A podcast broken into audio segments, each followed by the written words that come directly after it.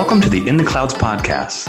In the Clouds is a marketing cloud podcast powered by Lev, the most influential marketing focused Salesforce consultancy in the world. Lev is customer experience obsessed, and podcast hosts Bobby Tichy and Cole Fisher have partnered with some of the world's most well known brands to help them master meaningful one on one connections with their customers.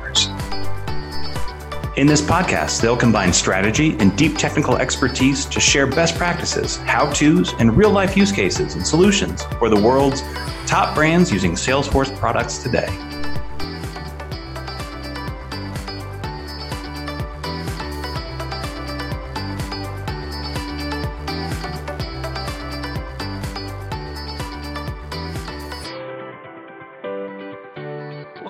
Clouds podcast. This is Tichy Bobby here with Fisher Cole and Burgraff Nick.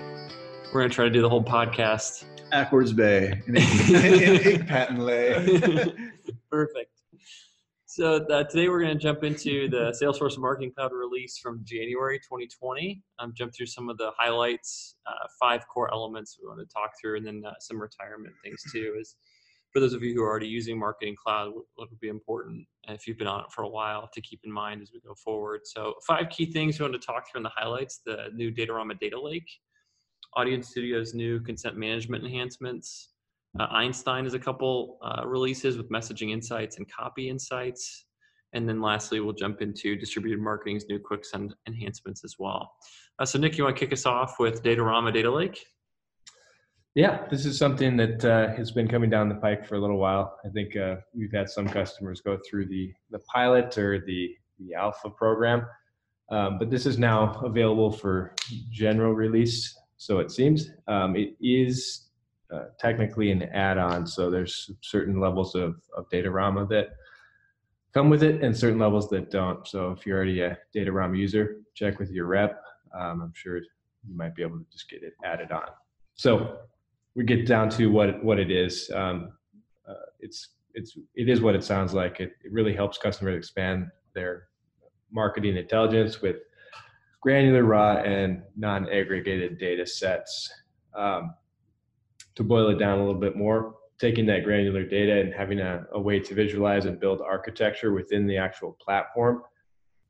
Prior to the data lake, um, I think one of the common themes on Datorama was, you know, you're your charge or the, the pricing model is based on you know data rows and those are in the millions of records. The data lake solves that problem of a lot of data going into datorama and a way to manage that data apart from the actual aggregation. So it, it's definitely solved the problem. There's an uh, easy drop and drag ui built in for customers to create uh, connected and non-connecting tables there are a couple main elements that where this helps too where typically before to nick's point you wanted to summarize your data before bringing it into datorama so you wouldn't bring in granular data. You would do all of kind of the summarizing ahead of time for metrics on a campaign for example and then bring that in. But now we're able to bring all of this different data in whether it's through the pre-built connectors or um, through uh, sftp external data. We can bring that in. And then there's a drag and drop UI where we can connect these tables that were previously not connected. So, pretty cool stuff there. Moving on to the Audience Studio or DMP consent management enhancements. So, especially with CCPA being enacted on January 1st and coming into full fruition later this year, where fines and things can start to be handed out. Uh, Audience Studio has three main components now that help with CCPA, and that was my phone. I apologize. Should know better. that guy. We're in the Yeah. studio, Bobby. Come on, let's stay outside. Professional. So there's three tools that help with CCPA. Uh, one is data deletion, which allows consumers to have their data deleted. Data portability, which is the, those times where consumers ask for a copy of their data. And the newest release is uh, the enhanced consent API. Um, so this allows you to call the API on the Audience Studio side when someone has opted out of selling their data. So this could be specifically pertinent to people who are selling their data through Data Studio on the second party side as well. Uh, so things to keep in mind. Cole, would you mind walking us through Einstein and the messaging insights and Yeah. insights? Yeah, there's a couple of uh, interesting um, Einstein updates. First off is actually the uh, subject line um, copy insights dashboard. Uh, so um, it, it, basically kind of monitors all the uh, subject lines that are being sent out and so it's looking for like keywords looking for um, you know specific punctuation and things like that um, it's it's kind of uh, you know the the only customer facing um, element of the email that uh, you know tells the customer whether or not to open it. So it's sort of like, you know, we've, we've talked about A/B testing things like this before, but this is the first time that we're actually seeing a single dashboard that has all of our all of the uh, subject lines in it, all the elements, keywords, and things like that, um, and letting it just kind of putting in dashboard insights as to what's working and what's not, and offering offering suggestions around, um, you know, certain uh, like an ellipsis is working well or you know uh, the word sale is not eliciting as much response as we wanted it to um, i like this one because I, I, you know i come from this world and i, I know you do too cole in some sense or, mm-hmm. or, or another but uh, looking at subject lines over the course of a year i mean you just never have that opportunity um, from an end, end marketer to look back in time yeah you're, that much and you're, like you're usually looking at the campaign slice or things like that yeah which yeah to actually see and like this kind of brings data to the forefront of like okay like be mindful. Subject subject lines are are, are an art and a science everybody knows that but this brings the science element a little bit for, more forward to the mm-hmm. front i think. Yeah. It's it's about time. It's a, it's a it's a cool update. I think the other cool uh, update is the einstein messaging insights app.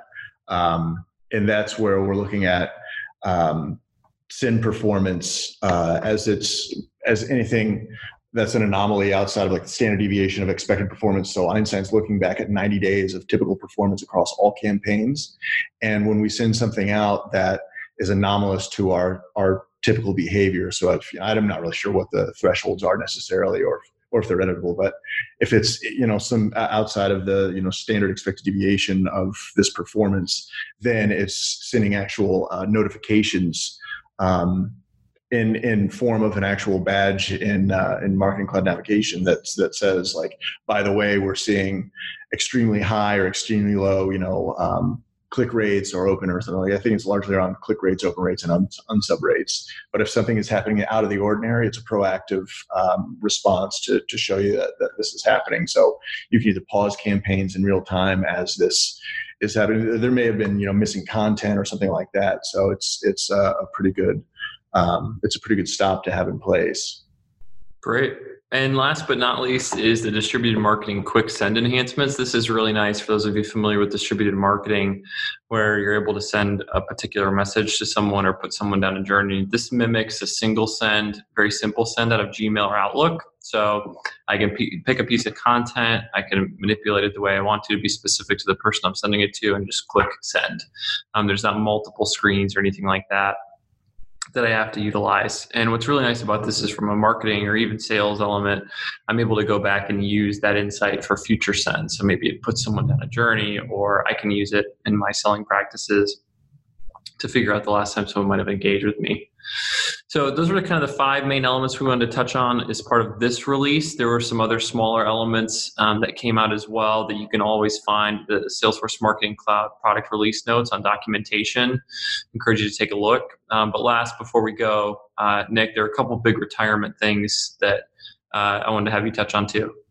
Yeah, list of three this time. So if you look at release notes over time, you'll see certain things get deprecated from the platform. So this month we have SMS interactions, classic content, and classic approvals. I think the, the thing I want to bring up here is that um, it seems to be ramping up over the last few releases of uh, kind of old 1.0 technology within the platform that's being deprecated. And I think it uh, we can always like guess on when the date of 1.0 the 1.0 platform is going to go entirely away but i think this is just more movement on um, on finding a date to get rid of some of the, the old ExactTarget legacy stuff. For sure. Yeah. And, and to be clear, too, Classic Content, I believe, is slated to be retired mid year. It wasn't retired as part of this release, but just something to keep in mind for those of you who are not on Content Builder yet. Yeah, that one's been breathing down they- the neck for a while. Yeah, I think Yeah. they pushed that one out because I think mid last Oh, year they? they? were like January that's being retired, and they pushed it out because there's just so many people that are still kind of Yeah. Operating classic content. There's a, a tool within the platform that allows you to, or to help you migrate that over. It keeps the folder structure in place. It's really good. Um, so get on that if you guys haven't already. Um, and speaking of retirement, inclu- completely unrelated, uh, since the three of us are so close to retirement, being uh, 32, are you 32? Yeah. one? Okay, 32. And then Cole's uh, 44. um, uh, what uh, What's the first thing that you want to do when you retire? I'll be honest. I, it's hard to think about because my I, I look at my parents. They're both retired or quote unquote retired. They're the busiest retired people I've ever met in my life. Really? They're yeah. They're, they're, they're volunteer on this committee. They're on the Salvation Army board. They're on this play. They're on on the the um, uh, garden club, and you know like there's just there's so many things. They're the most absurdly active. They're, they're the only retired people I know that have a busier schedule than I do. And I, I'm really spread thin. so like, I don't really know like how, I mean, I'm probably genetically predisposed to just not being able to retire. So I'm, I'm, I'm probably just going to be busy with something. I Who did hear uh, uh, one guy that my wife works with recently told her, "I'm never going to retire because when you retire, you die."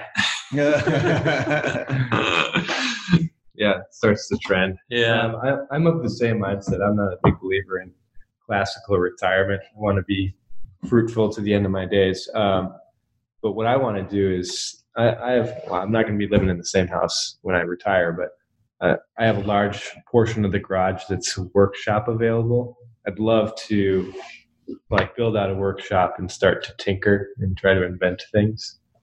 I'm a, tink- I'm a tinker by trade. What pray tell would you invent? Oh, I have a, I have a list. You've got a laundry list of of what you're million dollar ideas. Uh huh. Can So- you share them with us? Not right now. I'm just going to call dibs on the ones I like. Do those. I'll give you one. I'll give you one. Okay. Um, so this has already been invented, but I thought of it five years ago. So Seven minute abs.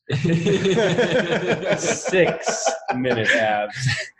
Um, it was those uh, uh, whatever General Electric uh, or whatever brand it is that you know how you you have your washer and dryer and your washer you pour into the cap and put it in there. Well, that seems like like with Keurig K cups and all that, there just needs to be a better way to just hey, let me just dump this whole thing in here and do my load size and everything, and it just injects into the system. I could have invented that that technology. So yeah, I, I thought of. Oh, you're going uh, to say pet rock, but all right. I thought, uh, you know, I thought of the. Uh, I actually had a guy. Um, so on New Year's, we uh, went out to this uh, local place, and our Uber driver on the way there. hold on, did you make it till midnight? Oh, for sure, Yeah. Which time zone? Central. We were actually out until one a.m. Whoa, for those- For those of you listening, uh, my wife and I are typically in bed around mm, 7.30, 7.45. Early to rise around 3, 3.30. And uh, I usually have dinner about, about 3.34. Um, Early in the bird special. Yeah. Early oh, bird yeah. special. Yeah. Unfortunately, we haven't hit the 55 uh, you can't yet, wait for that. Oh, I can't wait. Uh, but anyway, the Uber driver uh, was telling us that he had the original idea for Uber and had uh, the Uber founder, I can't remember his last name, Travis something or other, and he had him at uh, as a cab passenger from South by Southwest, and he told him this idea, and then he claims that Travis stole it from him. And I was like, oh, okay, sure, yep that sounds about right. Uh, but anyway, I think uh, so. You know, you guys, you know, all high and mighty. I'm not going to retire. First thing I want to do when I retire, which I really do want to retire, is uh, I want to get a RV and like for just a month, just drive around the U.S., visit like all the national parks, and like I'd love to go to like Montana, Idaho, just kind of that, I guess Oh, north. yeah. South Dakota Black Hills. Northwest, yeah, all Yeah, that kind of area there Mhm. where uh, it's all like very pretty um, and not super developed yet. Kind of want to. no speed limits in Montana. You can just haul in that oh, puppy. I tell you what. true? Uh, so, I mean, allegedly, like they're like seventy mile an hour speed limits on some of the roads, and so I think they're just like loosely enforced at all. Oh, Uh, you just But by that time, we'll probably North have public get a good grass, downhiller and just yeah, yeah.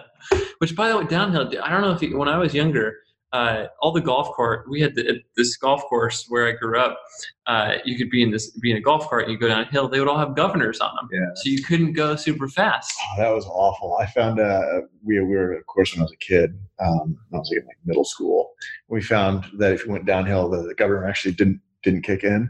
Oh, feels like we were nice. going- so like, so we just started like everything was just hill based. We started just cutting cutting donuts, and yeah, they uh, they frowned on that. Yeah, I'm Uh, sure. I didn't uh, get to complete that round. Oh, bummer. They uh, the ranger stepped in and uh, voiced his uh, concern with our behavior. was this last year? yeah. Well, thanks guys for listening. That concludes this episode of In the Clouds podcast. As always, you can reach out to us at intheclouds at levdigital.com, and we'll talk to you soon.